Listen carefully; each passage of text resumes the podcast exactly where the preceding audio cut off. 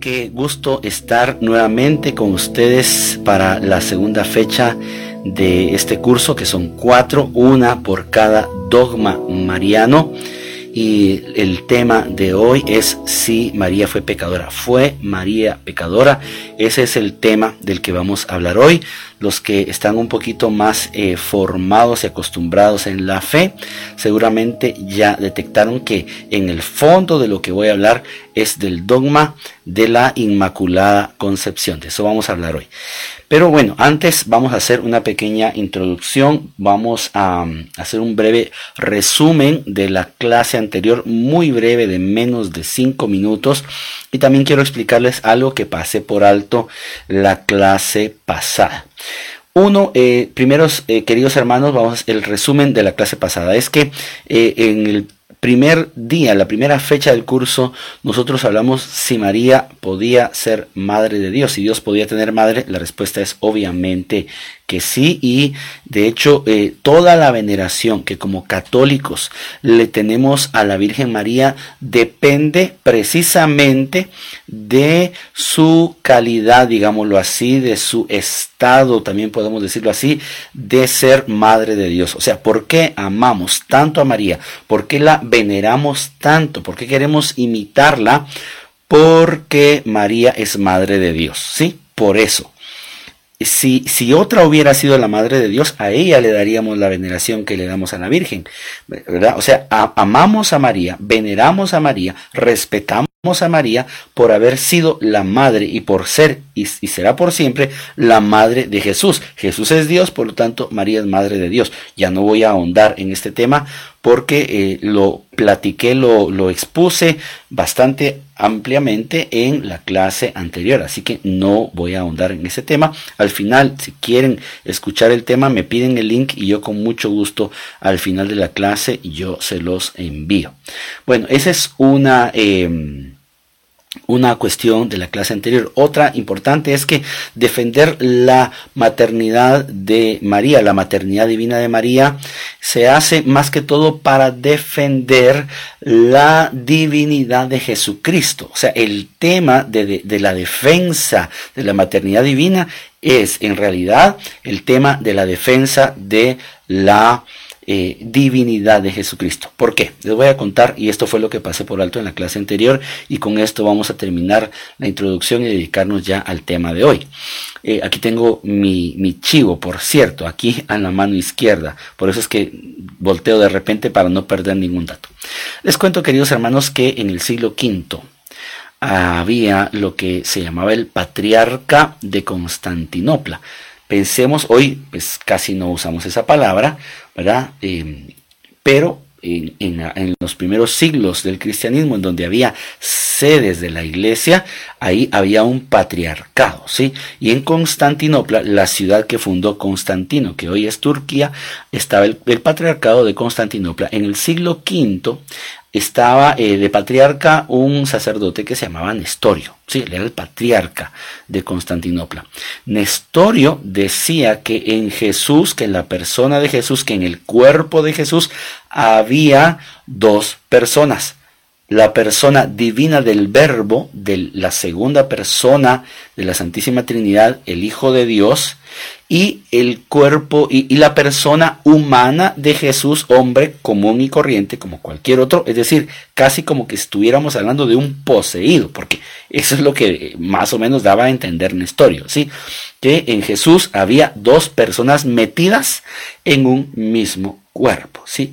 Esa, mm, por supuesto que, que, la iglesia no estuvo de acuerdo porque desde hacía ya varios siglos ya se defendía que Jesús era Dios y ya se defendía la maternidad divina de María, pero ante la herejía de Nestorio, que se llama la herejía, nestoriana, en el año 431 se convocó al concilio de Éfeso para tratar esta situación y desde ese, desde ese concilio se promulgó oficialmente, se declaró dogmáticamente lo que ya se creía, que María era madre de Dios porque en Jesús hay dos naturalezas, sí, pero no dos personas. En la única persona de Jesucristo está la naturaleza divina como Dios y la naturaleza humana como hombre. Por eso en el credo nosotros decimos que creemos en Jesucristo, verdadero Dios y verdadero hombre y a esa unión, lo dijimos en la clase anterior, a esa unión se le llama en teología la unión hipostática, ¿sí? Y eso significa que es una unión que no se puede dividir. Y poníamos el ejemplo de revolver sal con azúcar y luego intentar dividirla, no se puede, ¿verdad? Entonces, ese, es un pequeño dato que pasé, darles por alto en la clase pasada, eh, en qué año fue el, el concilio, a causa de qué se dio. Bueno, Dada terminada la introducción, queridos hermanos, vamos a ir ya directamente al tema de hoy. María fue pecadora. Ahora, ¿por qué? El porqué de eh, tener que em, tratar este tema. Porque, queridos hermanos, a partir del año 1517, la Iglesia Católica sufre de una ruptura. ¿sí?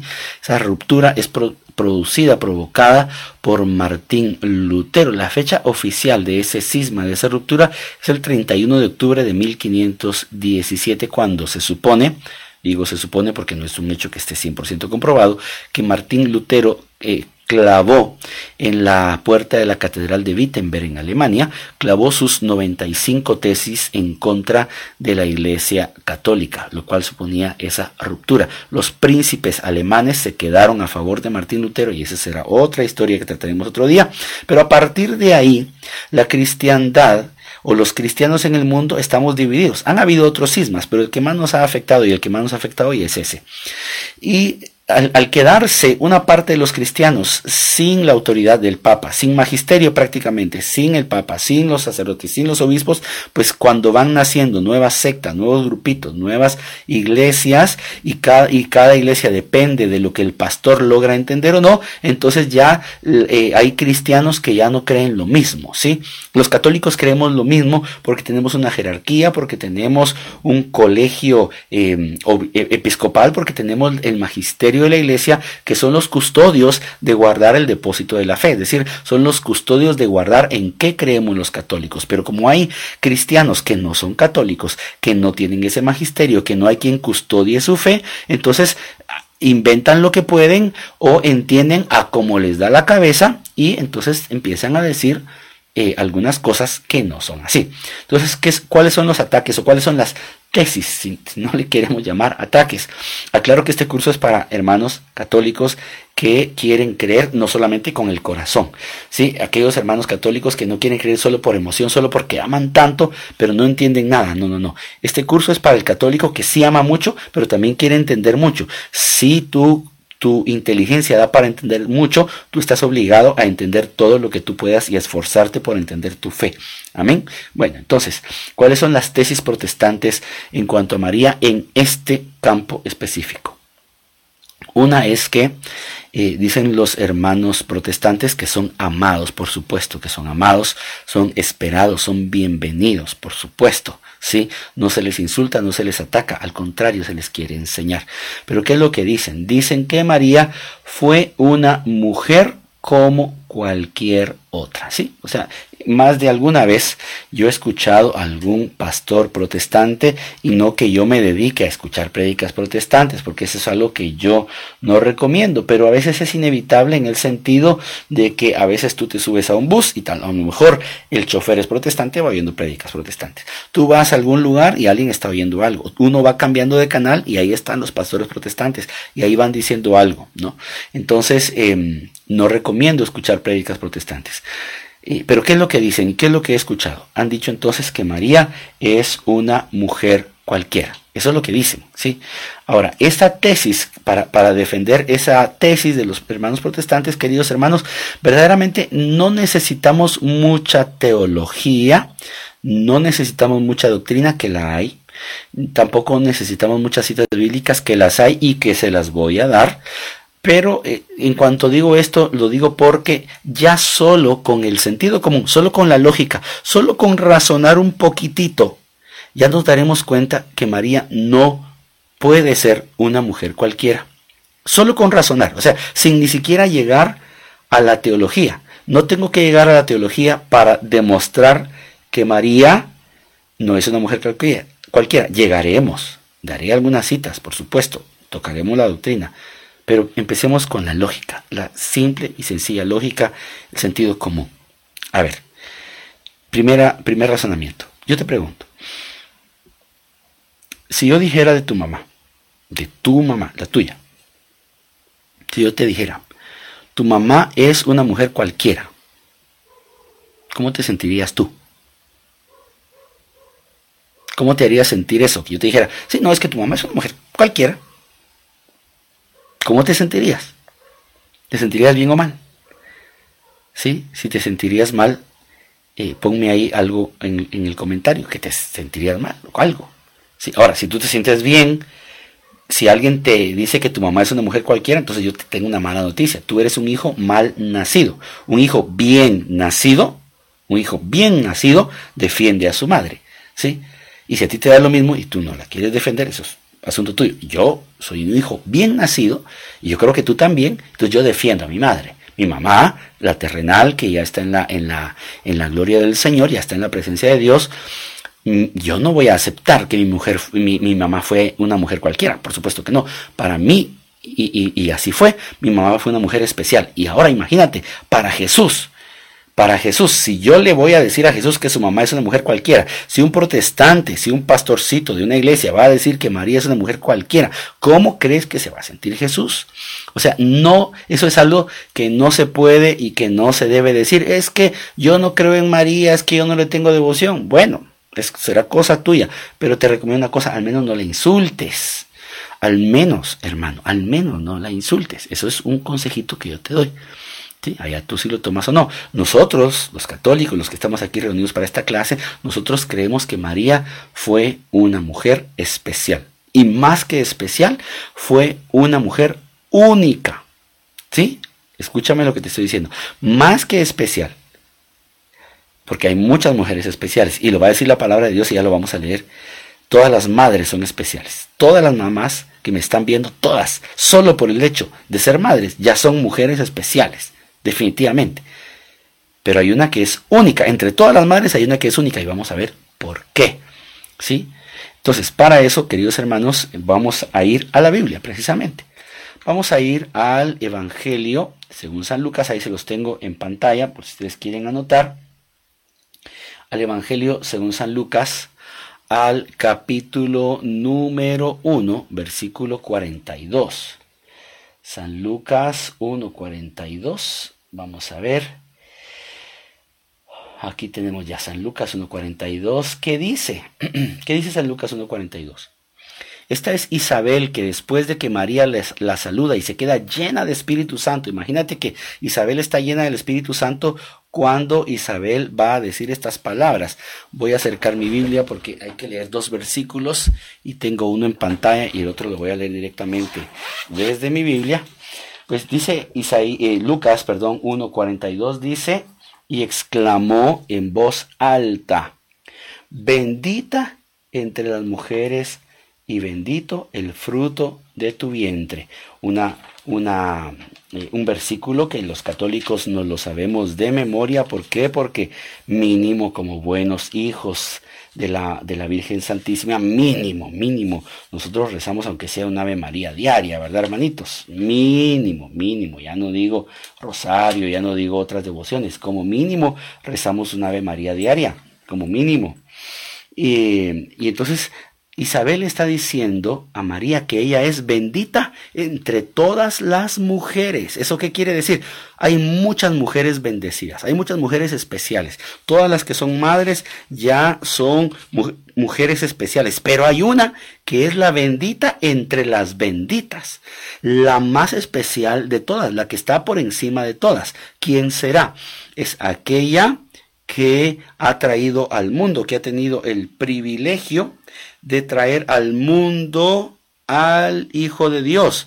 Y por lo tanto es madre de Dios porque el Hijo que tiene es Dios. ¿Sí? Y el versículo 48 dice, porque ha puesto los ojos en la pequeñez de su esclava.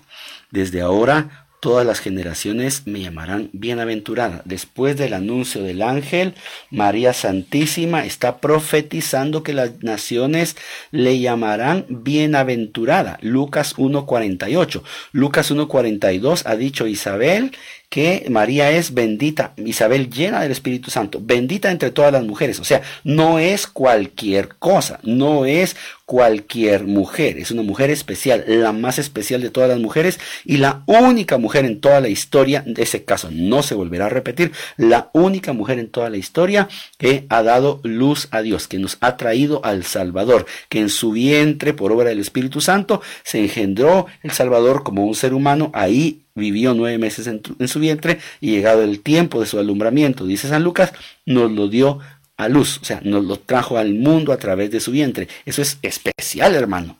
Eso es especial y hay que aceptarlo, es la lógica, ¿sí? Pero no nos quedamos ahí, sino que nos vamos todavía a el libro de los Proverbios 31-29 dice, mujeres buenas hay muchas, pero tú las has superado a todas. Yo sé que en este instante hay muchas mujeres buenas, hay muchas madres buenas que están observando y escuchando esta transmisión, ¿sí? Yo sé que están ahí, regálame un like si tú eres una de esas mujeres buenas y si tú también aceptas que María las ha superado a todas, las ha superado a todas y por mucho, porque ninguna tendrá nuevamente el privilegio de traer a Dios al mundo. Así que, eh, solo como te digo, con la lógica y con dos, tres textos bíblicos, ya nos damos cuenta que no se puede decir que María es una mujer cualquiera. Uno, porque ofrende a Jesús. Dos, porque con la Biblia vemos que no es así. María es una mujer especial, es una mujer única. ¿Qué otra cosa eh, dicen los pecadores? Porque en el dogma de la Inmaculada Concepción, lo que nosotros defendemos, lo que los católicos defendemos, es que eh, María fue concebida sin la mancha del pecado original. Eso es lo que nosotros creemos, de eso estamos seguros plenamente, convencidos. Pero, ¿qué dicen los, los, hermanitos no católicos, protestantes? Pueden ser testigos de Jehová, pueden ser mormones. Dicen, no, mire, pues va, está bien, no digamos que María fue cualquiera. Pero sí, María fue una mujer normal. Ya vemos que no se le puede decir que es normal porque fue muy especial, la más especial de todas, única, único caso en la historia de la humanidad. Irrepetible, único, única. No se puede decir que es normal ni que es única, es especialísima, ¿sí? Vaya. Ahora, ¿pero qué dicen? No, pero María fue una mujer, eh, pues, con sus debilidades, una mujer eh, pecadora, pues, seguramente algún pecado de haber cometido la Virgen María, porque, y entonces ya nos sacan Romanos 3.23, aquí lo tengo en pantalla, que dice, pues, eh, cuanto todos pecaron, están privados de la gracia de Dios. Eso lo dice Romanos 3:23. Te voy a poner un ratito en pantalla la cita bíblica por si tú lo quieres, tú quieres tomar nota. Romanos 3:23, por cuanto todos pecaron, todos están privados de la gloria de Dios. Entonces el hermanito evangélico viene y nos dice, ya ve hermano, ya ve que todos pecaron toditos pecaron. Entonces, si todos pecaron, la Virgen María pertenece al género humano, entonces tuvo que haber pecado. Bueno, paremos ahí y analicemos si esto es verdad o no es verdad. A ver, esta es la que estamos leyendo en la palabra de Dios, Romanos, ¿verdad? Romanos 3:23. Y la palabra de Dios, queridos hermanos, es infalible, o sea que tiene que ser verdad, que todos pecaron, sí. Y esto es una ley, esto es una regla, sí. Pero Toda regla tiene sus excepciones, sí o no. Toda regla tiene sus excepciones. Claro, toda regla tiene excepciones. Por ejemplo, em, pensemos en Guatemala. En Guatemala está la regla de que eh, el transporte público, el transmetro, cuesta un quetzal. Sí, tú te subes, pagas un quetzal y tú eh, puedes eh, hacer toda la ruta ida y vuelta si tú quieres solo con un quetzal. Pero hay excepciones. ¿Cuáles son las excepciones? Las personas de la tercera edad no pagan. la ley es para todos, sí, pero hay excepciones. Y alguien va a decir, no, hermano, eso es trampa. No, no es trampa. Fíjate que, por ejemplo, eh, la carta de eh, San Pablo a los Hebreos, aunque entre paréntesis te digo que hay una discusión ahí, se duda de que haya sido no de San Pablo, pero en eso nos vamos a meter ahora. San Pablo en, en la carta a los Hebreos 9:27 dice que todos los, porque está escrito, dice San Pablo, porque está escrito que el hombre muera una sola vez y después el juicio. A ver, te lo voy a leer acá, en pantalla lo tengo. Dice, Hebreos 97, y del mismo modo que las personas están destinadas a morir una sola vez para luego ser juzgadas. Hebreos 9:27, ¿cuántas veces dice el apóstol que mueren las personas, queridas hermanas y hermanos, cuántas veces mueren las personas y está escrito y es una ley y es una regla y está en la palabra de Dios y es infalible, igual que Romanos 3:23. ¿Cuántas veces mueren las personas? Una. Una sola vez mueren las personas. Pero ha habido excepciones. Hay excepciones y esas excepciones están en la Biblia. Imagínate. Es decir, que las, eh, ¿en qué consisten esas excepciones de personas que han muerto más de una vez? O sea, que se han muerto dos veces. Sí, hay personas en la Biblia que se han muerto dos veces, a pesar que la regla que dice Hebreos 9:27 es que las personas se mueren una sola vez. Ha habido personas que ha habido excepciones que se han muerto dos veces. En serio, hermano, sí, en serio. ¿Y dónde está? ¿Será que usted me lo puede decir? Con muchísimo gusto. Te lo voy a poner en pantalla y lo vamos a ir leyendo juntos. No vamos a poder leer todas las citas bíblicas que aparecen ahí, pero apunta y luego tú las Hay siete excepciones en la Biblia de gente que se ha muerto dos veces. Dos veces. ¿Quiénes son estas personas?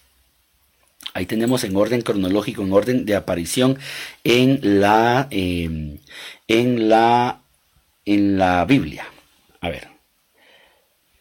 Número uno, tenemos al hijo de la viuda de Sarepta.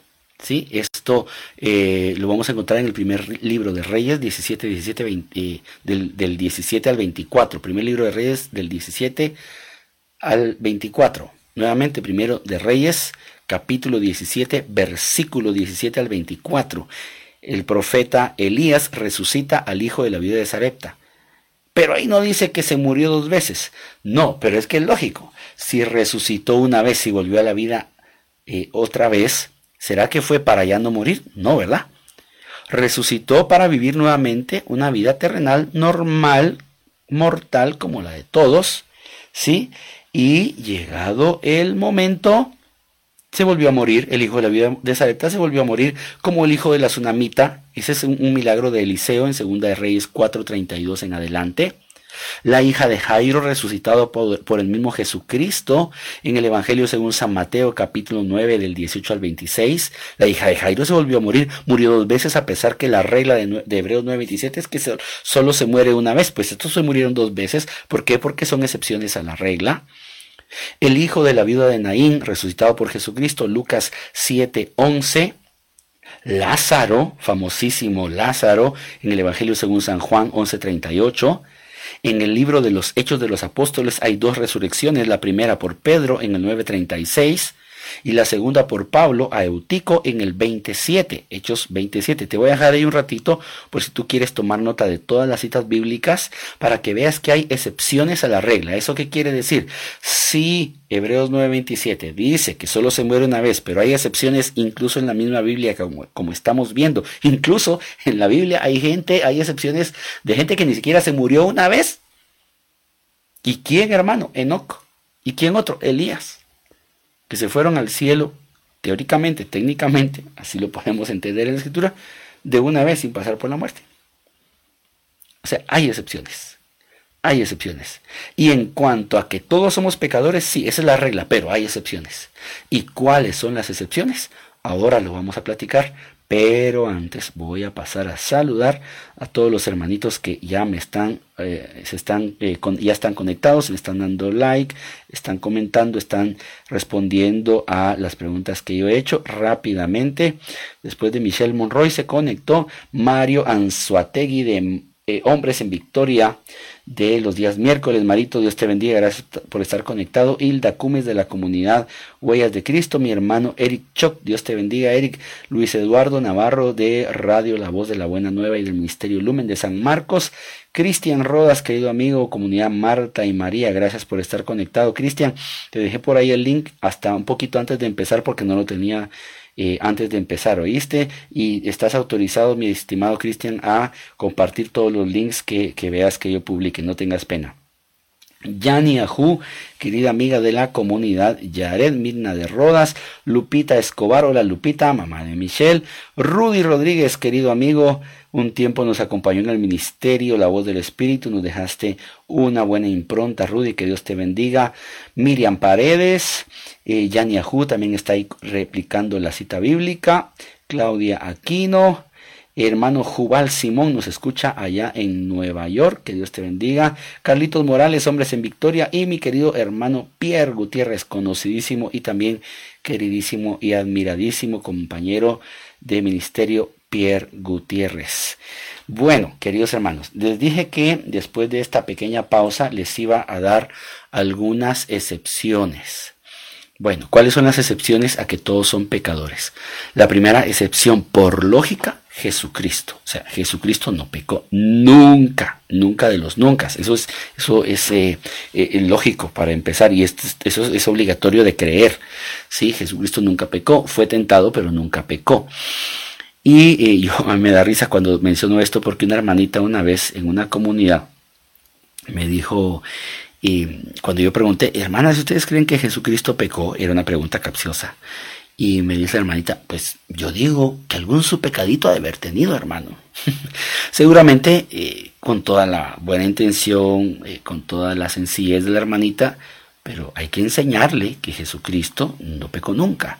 La Virgen María no pecó nunca. El catecismo lo va a repetir como mínimo tres veces, que el dogma de la Inmaculada Concepción enseña que María fue engendrada sin el pecado original, pero que además de eso, además de eso, durante toda su vida, queridos hermanos, María no pecó ni de pensamiento, ni de palabra, ni de obra, ni de omisión. ¿Eso qué quiere decir? Lo hizo todo perfecto desde que fue engendrada hasta que subió al cielo. Ya veremos si María se murió o no. Eso es parte también del curso. Más adelante. O sea, María pecó, no.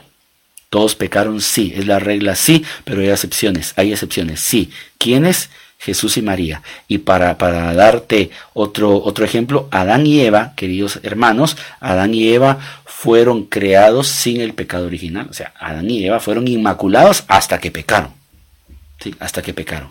Pero no me voy a adelantar porque eso lo voy a tratar ahorita en un instante. Bien, ya que traté el tema del pecado original, tenemos que explicar por qué. Eh, ¿Qué es el pecado original? ¿Qué significa que María es inmaculada? Y luego vamos a dar también algunas citas bíblicas en donde podemos entender que María no pecó. Lo dice la Biblia también, lo va a decir. Empecemos hablando del pecado original porque ya les digo que el dogma de la Inmaculada Concepción, lo que defiende es que, em, que María no pecó nunca, que, que fue engendrada sin el pecado original y que encima no pecó nunca. Como hay que explicarlo todo, expliquemos qué significa ser engendrado. A ver, ser engendrado no significa nacer, ¿sí? No, son dos cosas diferentes. Una cosa es ser engendrado y otra cosa es nacer. Uno es engendrado normalmente nueve meses antes de su nacimiento, es decir, cuando se da la unión del padre y la madre, ¿sí? Ahí se da también la, eh, ¿cómo podemos decirlo? Ahí se da la, ahí sucede la concepción, esa es la palabra, ahí se da la concepción, o sea, cuando se une el padre y la madre, ¿sí? Eh, la unión conyugal, ahí se da la concepción. Es decir, ahí es donde la esposa, la señora, la madre queda embarazada. A partir de ese momento ya es madre, porque Isabel, sin saber que María iba embarazada, sin que se notara la pancita, ya Isabel le dice, ¿de dónde a mí que venga a verme la madre? No había nacido el niño, ya le dice madre porque ya Jesús ya había sido engendrado, ¿sí?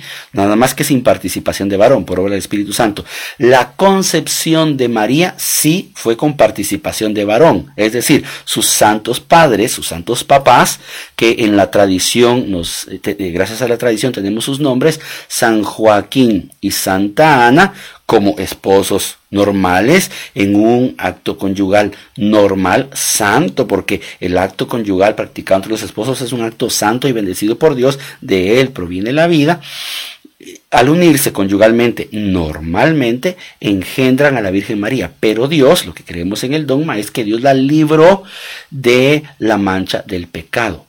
Y ahora tengo que tocar el tema del pecado porque si no, no puedo seguir explicando. ¿Qué es el pecado original? El pecado original se llama así porque es el pecado del origen, ¿sí? Y si yo te pregunto a ti, ¿cuál es el pecado del origen? ¿Qué me contestarías tú? O sea, el, pecado original, el primero, el que se cometió en el origen, ¿sí? Ese pecado que se cometió en el origen va a estar en el libro del Génesis capítulo 3 y lo cometieron Adán y Eva. ¿Sí? Ese es el pecado original porque fue el del origen, el primero. Bueno, entonces para que tú me entiendas qué es el pecado original y por qué es que se transmite, te voy a poner este ejemplo. Vamos a imaginar que tenemos un padre de familia que gana mucho dinero, gana bien, ¿sí? Pero es borracho, es este jugador, él no sabe ahorrar, él no sabe invertir, él todo se lo gasta. Y entonces, eh, ¿qué hacemos con este padre de familia? Porque gana bien, pero pues todo se lo va gastando, no va ahorrando nada, no está dejando nada para el futuro.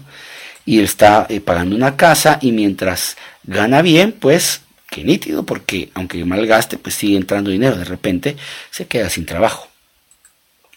Y como se queda sin trabajo, eh, ahora tiene un problema, que ya lo que, lo que eh, ganaba no lo tiene y como no tenía ahorros porque es mal gastado, empieza a tener problemas, se empieza a trazar con la hipoteca de la casa y los vicios le siguen persiguiendo, incluso la familia pasa penas de hambre, de energía eléctrica, no tienen energía eléctrica, les cortaron el agua, les cortaron el cable, les cortaron el internet, ya no puede seguir pagando el colegio, saca a los hijos del colegio, tiene que eh, pierde la casa que, que estaba pagando en la hipoteca, se tiene que ir a vivir a un cuartito porque es lo único que puede pagar.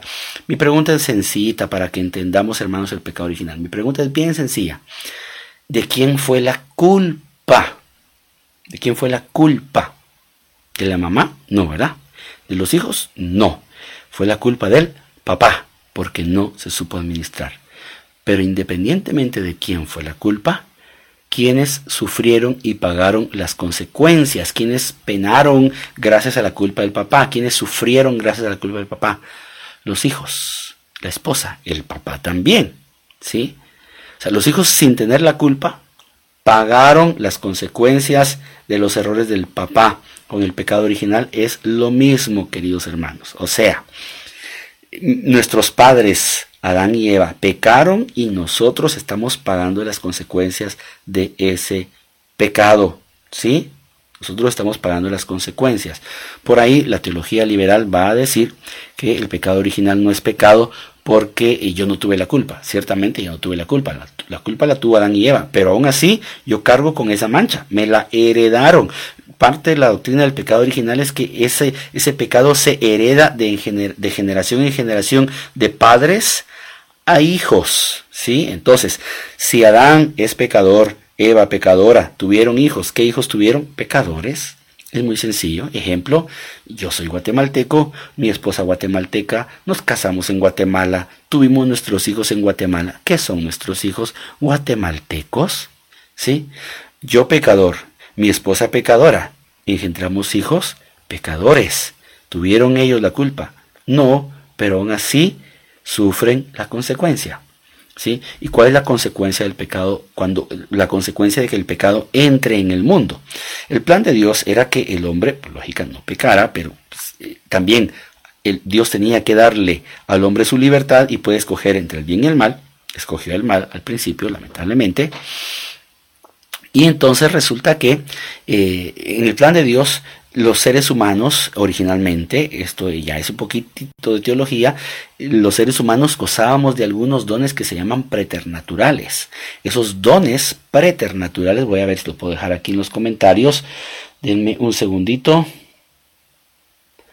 Aprovecho para saludar a mi hermano Anselmo Cuellar. Estaremos siempre agradecidos con nuestro hermano Anselmo, que él nos llevó la luz del Evangelio de la casa. Eh, también con mi hermanito Carlitos Escobar, que ya vi que se está conectando. Mucha amistad, mucho cariño ahí con Carlitos. Que Dios te bendiga. Bueno, ya escribí ahí los dones preternaturales. ¿Qué son esos dones preternaturales? Son esos dones de los cuales disfrutaban Adán y Eva. ¿Y cuáles son? La impasibilidad, que es la, la incapacidad de sufrir, ¿sí? La integridad que es la, eh, el, dominio propio, ¿sí? la capacidad de dominarse a uno mismo y la inmortalidad. Los tres empiezan con I. ¿sí? La inmortalidad, pues lógico, la eh, capacidad de no morir, o sea, la, la, sí, la capacidad de no morir. Los tres dones te los vuelvo a repetir. Lamentablemente no hice una diapositiva para eso, pero eh, creo que lo puedes entender rapidito y si tomas nota te va a quedar bien. A ver, ¿cuáles son los dones preternaturales con los que fuimos creados originalmente en el plan de Dios original? Era que nosotros éramos impasibles, no podíamos sufrir, no nos enfermábamos, no nos dolía nada, no teníamos, no pasábamos calor, ni hambre, ni frío, ni aburrimiento, ni tristeza. El hombre no podía sufrir, ¿sí? Dos, la integridad, era dueño de sí mismo, no perdía los estribos, no perdía la cabeza, no se enojaba, no maltrataba, no, no hacía daño. El hombre era completamente dueño de sí mismo y la inmortalidad, la capacidad de no morir. ¿sí? Pero lo va a decir San Pablo justamente ahí en la carta de los romanos, me parece que también en el capítulo 3, si te lees el capítulo 3 lo vas a encontrar Dice San Pablo que si por un hombre entró el pecado, por un hombre entró también la gracia, por un hombre entró también la salvación. Si por Adán, el hombre caído, pecador, que fue creado inmaculado, sin mancha, pero al haber caído se ensució, se manchó, nos heredó el pecado, es justo que si por un hombre entró el pecado, por uno también entre la salvación. Ese uno, Adán, creado sin pecado inmaculado. Adán fue creado inmaculado hasta que se manchó. Mácula significa mancha, ¿sí? Mácula significa mancha. ¿Y de qué mancha estamos hablando? De la mancha del pecado, ¿sí? Si es justo, Adán, un hombre que fue creado inmaculado, fue creado sin pecado, cuando pecó nos engendró toda esa clase de males que se desprenden del pecado. Es justo que si por ese hombre Adán, inmaculado al principio, caído después, nos entró el pecado por otro hombre inmaculado, sin mancha, sin pecado, también por ese otro hombre nos viniera la salvación. El nuevo Adán, va a decir San Pablo, ese es Cristo, ¿sí? Ese es Cristo que necesariamente tiene que ser hombre para poder morir y expiar nuestros pecados y alcanzarnos la redención y la salvación, porque al morir un hombre que es Dios, ese sacrificio de Cristo en la cruz tiene validez eterna porque si no sería como linchar a cualquier hombre y eso, eso no nos traería la salvación eterna, tiene que ser un hombre Dios, ese es Jesucristo, pero acuérdate que en el Génesis, querido hermano, no solo estaba Adán, estaba también una mujer que al principio también fue inmaculada, Eva, sin mancha, que también cayó y que también por el pecado de ella, por ser nuestros primeros padres, nos engendraron todo eso que ya te dije. Y entonces se perdió la capacidad de, de no sufrir, ahora sufrimos. ¿sí? Ahora tenemos calor, ahora tenemos frío, pasamos hambre, mm, pasamos frío, ¿sí? Nos duele cuando nos golpeamos, nos, nos sentimos mal cuando nos enfermamos, sufrimos. ¿Sí? Perdemos el control de nosotros mismos, estallamos o matamos la mesa o matamos la puerta, maltratamos, humillamos, insultamos porque perdimos el control de nosotros mismos. Y, y lo peor de todo es que ahora somos mortales, ahora morimos. Antes no, Ahora sí. Entonces es lógico y justo que si por una mujer que fue inmaculada, por ahí entró también el pecado, por ahí entró la caída, es lógico y es justo que por otra inmaculada que no peque, entre también la salvación al mundo y esa salvación es Jesucristo querido hermano. Por eso es que María no cabe, ahí ya, te dije un, un, un, este, un argumento teológico, no cabe la posibilidad de que María pudiera ser pecadora, porque si no tendría que haber sido como Eva, y la Eva no nos sirve, porque la Eva lo que hizo, la pobre, fue nada más engendrarnos la pena del pecado, nos heredó el pecado, ¿sí? nos heredó el pecado original. Entonces no puede ser que otra pecadora nos traiga la salvación, eso no se puede tiene que ser una mujer sin mancha, sin pecado, inmaculada.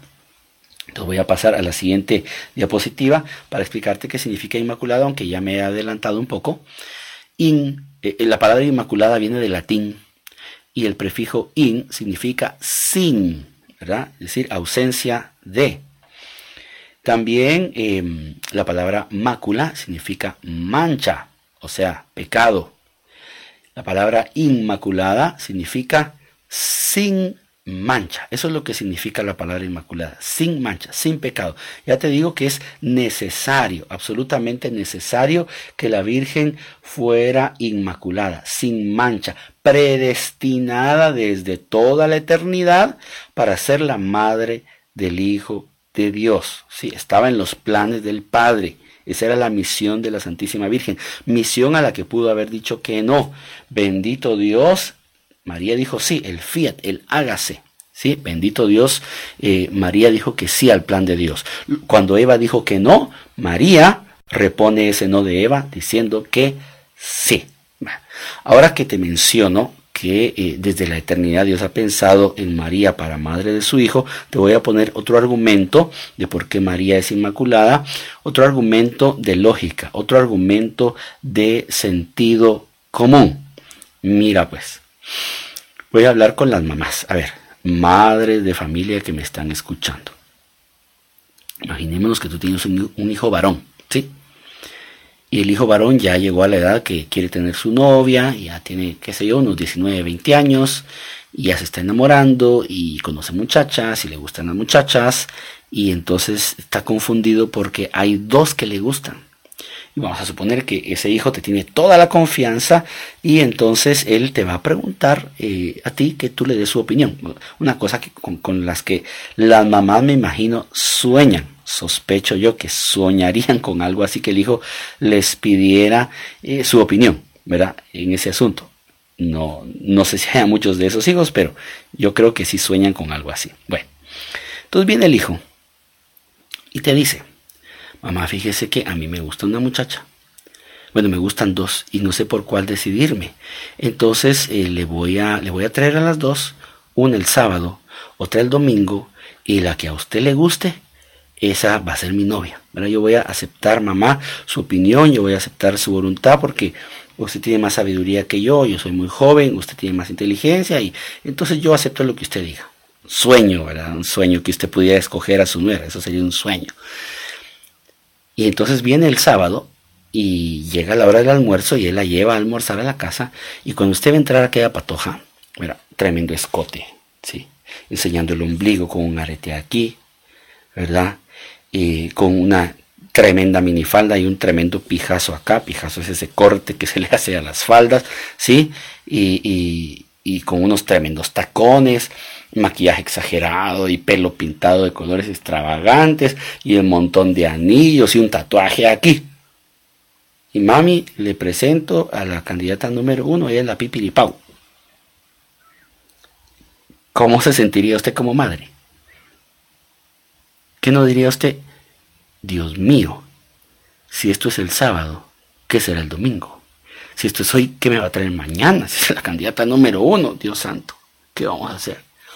Bueno, llega el domingo, usted ya está un poco decepcionada, que no le vaya a dar mayor cosa que, que a usted le llene sus expectativas, pero llega el domingo. Y entonces llegan un poquito tarde, pasadita la hora del almuerzo, y le dice, mamá, perdone, nos tardamos porque fíjese que, mire, le presento primero que nada, le presento a Rosario, oye, Rosario, mi mamá, mi mamá Rosario, es la otra muchacha que le hablé. Ah, bueno. ¿Y, por qué vinieron tarde? Es que fíjese que Rosario dice que, su prioridad el domingo es ir a misa, mamá. Entonces quería ir con el padre Hugo Estrada a las 11 de la mañana, ya la Divina Providencia me la llevé. Y no ve que cuando termina se le ocurre que quería rezar el rosario, pues. Entonces, eh, cuando tú la miras, la patoja bien bonita, bien decente, bien arregladita, bien peinadita, sencilla, humilde, yo te pregunto a ti como madre, ¿tú cuál escoges? ¿A la del sábado, a la pipiripau? ¿O tú eliges a Rosarito, del domingo? ¿A quién eliges tú? Si tú pudieras elegirle la mamá a tus nietos, ¿a quién le eliges? Obvio que a la número dos, obvio que a la del domingo, obvio que a Rosario, obvio, súper obvio. Tú no lo puedes hacer, tú no lo puedes hacer. Ahora pensemos en Dios. Dios que es todopoderoso, que puede hacerlo absolutamente todo, ¿sí? Dios que puede hacerlo todo, que para Él no hay nada imposible. Yo te pregunto, Dios podía elegir lo mejor de la creación para que fuera la madre de su único hijo, de su misma naturaleza. ¿Dios podía o no podía? Sí podía, si es Dios, no hay nada imposible para Él. Lo leímos el lunes pasado. En la anunciación el ángel le dice a María, porque nada es imposible para Dios, de poder puede. Bueno, quería, quería Dios, te pregunto. Si a ti te hubiera gustado elegirle novia a tu hijo, te hubiera gustado elegirle la mejor novia, la más humilde, la más santa, la más noble, la más fiel, la más espiritual, si tú hubieras podido, lo hubieras hecho, pues sí, pero no puedes, ¿verdad? Dios podía, sí, y tú hubieras querido aquello, pero no se puede. Dios quiere, y si Dios quiere y puede, ¿lo hace? Pues la respuesta es que sí. Dios quiere, y encima puede. ¿Quién le dice a Dios que no? El protestante le va a decir que no. Pues no. Dios quiere, puede, lo hace y lo hizo. Punto. No estoy usando teología, no estoy usando doctrina, no estoy usando la Biblia, estoy usando el sentido común, estoy usando un razonamiento lógico. Dios quería que su hijo naciera de una mujer pura, purísima, sin la mancha del pecado. Podía hacerlo, lo hizo. Punto. Es así de sencillo, hermanos. Es así de sencillo. ¿Sí? Sentido común, lógica. Pero no solamente la lógica humana, no solamente el razonamiento, no solamente el razonamiento, digámoslo así, filosófico, puede eh, eh, decirnos esto que, que es una realidad. También la Biblia tiene algo que decir. Y para eso yo les voy a leer y veo, estaba buscando eh, las citas bíblicas, pero veo que no se las apunté en las diapositivas, se las voy a leer. Vamos a ir, si quieren tomar nota primero, vamos a ir siempre en, eh, en orden cronológico, es decir, de atrás de la Biblia para adelante, vamos a irnos al libro del Génesis capítulo 3, versículo 15.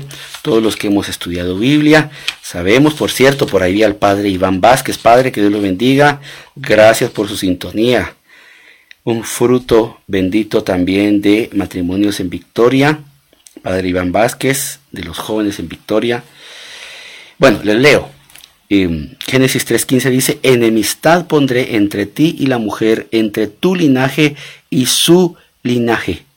Él te pisará la cabeza mientras tú acechas su carcañal, su calcañar. ¿Sí? Enemistad pondré, le dice a Eva, entre ti a, la serpiente, entre ti y la mujer. O sea, hay una enemistad entre la serpiente. ¿A quién, queridos hermanos, a quién se refiere la escritura cuando habla de la serpiente? ¿De quién está hablando cuando dice la serpiente? Todos ya sabemos de quién, ¿verdad? Que el Señor lo reprenda. Está hablando del demonio, que el Señor reprenda. Entonces le dice a la mujer, ¿y quién es la mujer? ¿Quién es la mujer? Eva, van a decir. No, Eva está prefigurando ahí a quién? A la Virgen María. ¿Por qué? ¿Cómo le llama Jesús a su mamá cuando le habla en primera persona? No le dice mamá. ¿Ya te diste cuenta de eso? Bodas de Caná. ¿Qué tengo yo contigo? Mujer. Dicen los hermanos evangélicos. Ya ve, Jesús le faltaba el respeto a su mamá. cuidado, hermanito evangélico, no diga eso, porque ahí lo que usted está diciendo es que Jesús está faltando contra el cuarto mandamiento y usted está diciendo que Jesús pecó porque faltó al cuarto mandamiento. Eso no se puede decir. no podía estar pecando al decirle mujer, porque para empezar, mujer no es un insulto. Mujer es un título y en los labios de Dios es un título muy honorable.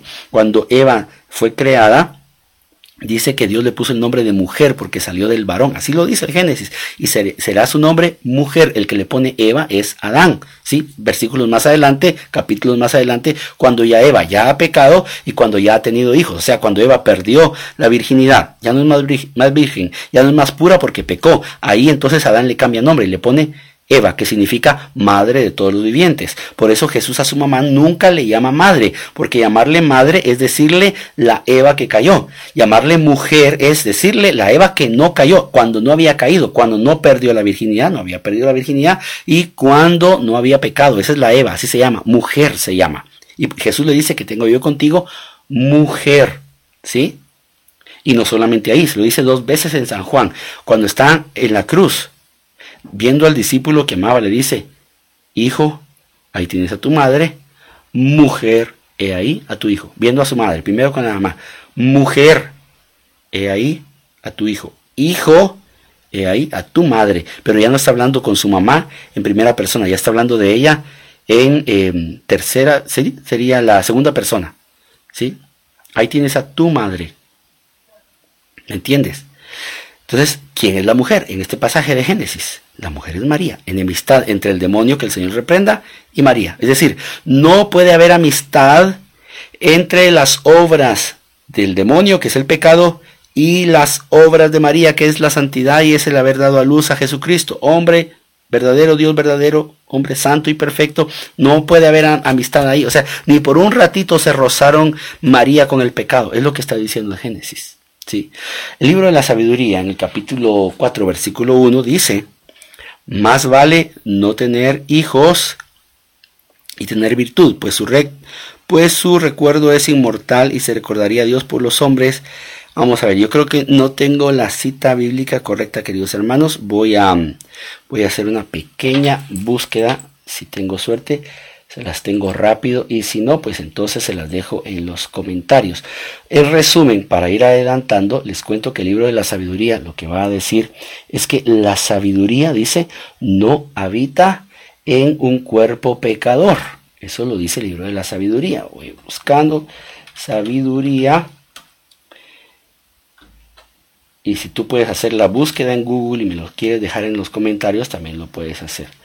La sabiduría no habita en un cuerpo pecador. A ver si tengo suerte. Si no, como te digo, yo te ofrezco dejártelo en los comentarios. Ahí está. Es, no es 4.1, está al revés, tenía mal apuntado, es 1.4. A ver, dice.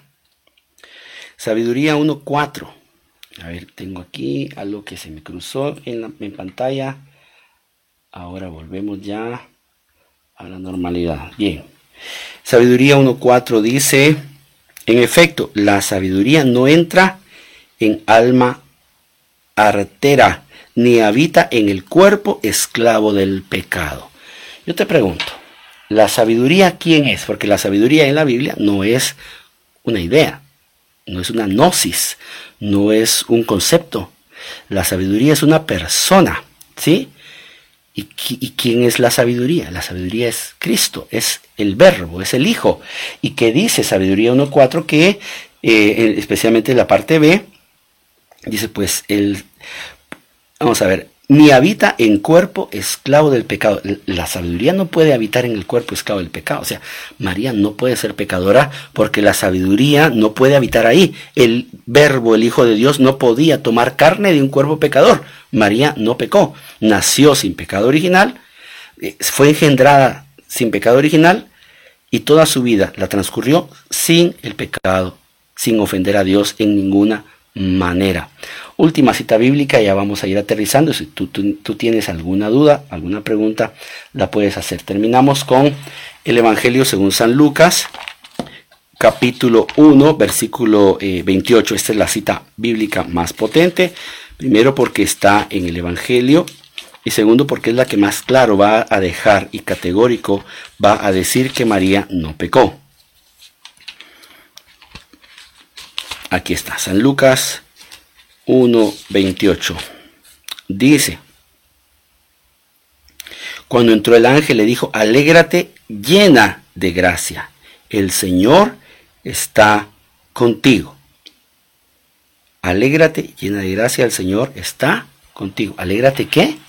Llena de gracia. Alégrate llena de gracia. Y alguien va a decir, hermano, ¿y que tiene que le ha dicho llena de gracia. Nosotros lo oímos y no reflexionamos en la profundidad y en el peso que tienen aquellas palabras. La, expresión llena de gracia en el, en el, griego original en que fue escrito el, eh, el Evangelio según San Lucas y el 95% del Nuevo Testamento, eh, significa la que ha sido, la que es y la que será por siempre la criatura que más gracia de Dios puede contener en el universo. ¿Sí? Eso es lo que significa el llena de gracia. En griego es quejaritomene, quejaritomene, o sea, la que contiene tantísima gracia de Dios. Es que tiene tanta gracia, tiene tantísima gracia de Dios, tanta presencia de Dios la Virgen María, que no puede ser que tenga pecado para contener tanta gracia. Y tiene tanta gracia que cuando fue a visitar a Isabel solo dijo, buenos días, le dijo Isabel, Isabel solo con ese saludo, ya con ese saludito, quedó llena de Espíritu Santo. porque iba tan rebosante de gracia que con un saludito era capaz de llenar de Espíritu Santo a Santa Isabel y a San Juan Bautista en el vientre de Isabel, que hasta saltó de gozo, dice el Evangelio según San Lucas. María está llena de gracia. De hecho, eh, eh, los teólogos dicen, los biblistas dicen que así es, que ah, cuando el ángel le dice eso, lo que está haciendo el ángel es cambiándole de nombre, le está dando eh, un nuevo nombre. Y su nuevo nombre es llena de gracia, que Jaritomene. Ese es el nombre de nuestra madre. Yo solo puedo comparar esa experiencia que tuvo Isabel, queridos hermanos, con la experiencia que yo tuve cuando vi eh, dos veces en vivo en Guatemala a Juan Pablo II. Yo tuve el privilegio de estar, ya se los dije creo la otra vez, dos veces en misa con el Papa Juan Pablo II. Por supuesto, yo y otro millón de guatemaltecos más, ¿verdad? En, en el Hipódromo del Norte en el 2002 y en el Campo Marte en el 96. Pero ¿qué tenía Juan Pablo II que solo pasaba? Tú, tú solo lo veías pasar por el papamóvil, te daba una bendición y tú automáticamente quedabas llorando. ¿Por qué? Porque tenía mucha presencia de Dios, tenía mucha unción, mucha gracia de Dios. María era así, solo que elevado a la yo no sé cuánta potencia. María, queridos hermanos, no pudo haber sido pecadora, no recibió la... Em, la herencia, digámoslo así, del pecado original, no la recibió, ¿sí? Fue inmune, fue prevenida de eh, la transmisión del pecado original. Esto lo dijo eh, un teólogo franciscano que se llama Duns Scotto, que él dijo que eh, hay dos maneras en que Dios puede redimir, levantar al caído y prevenir que caiga, ¿sí? Se te quedó otra vez Duns Scotto, teólogo franciscano, para aclarar el dogma de la Inmaculada Concepción, dijo que Dios puede redimir de dos maneras, levantar al caído o puede también prevenir que caiga. Con María pasa el segundo caso, prevenir que caiga. Dios puede, sí. Quiere, sí.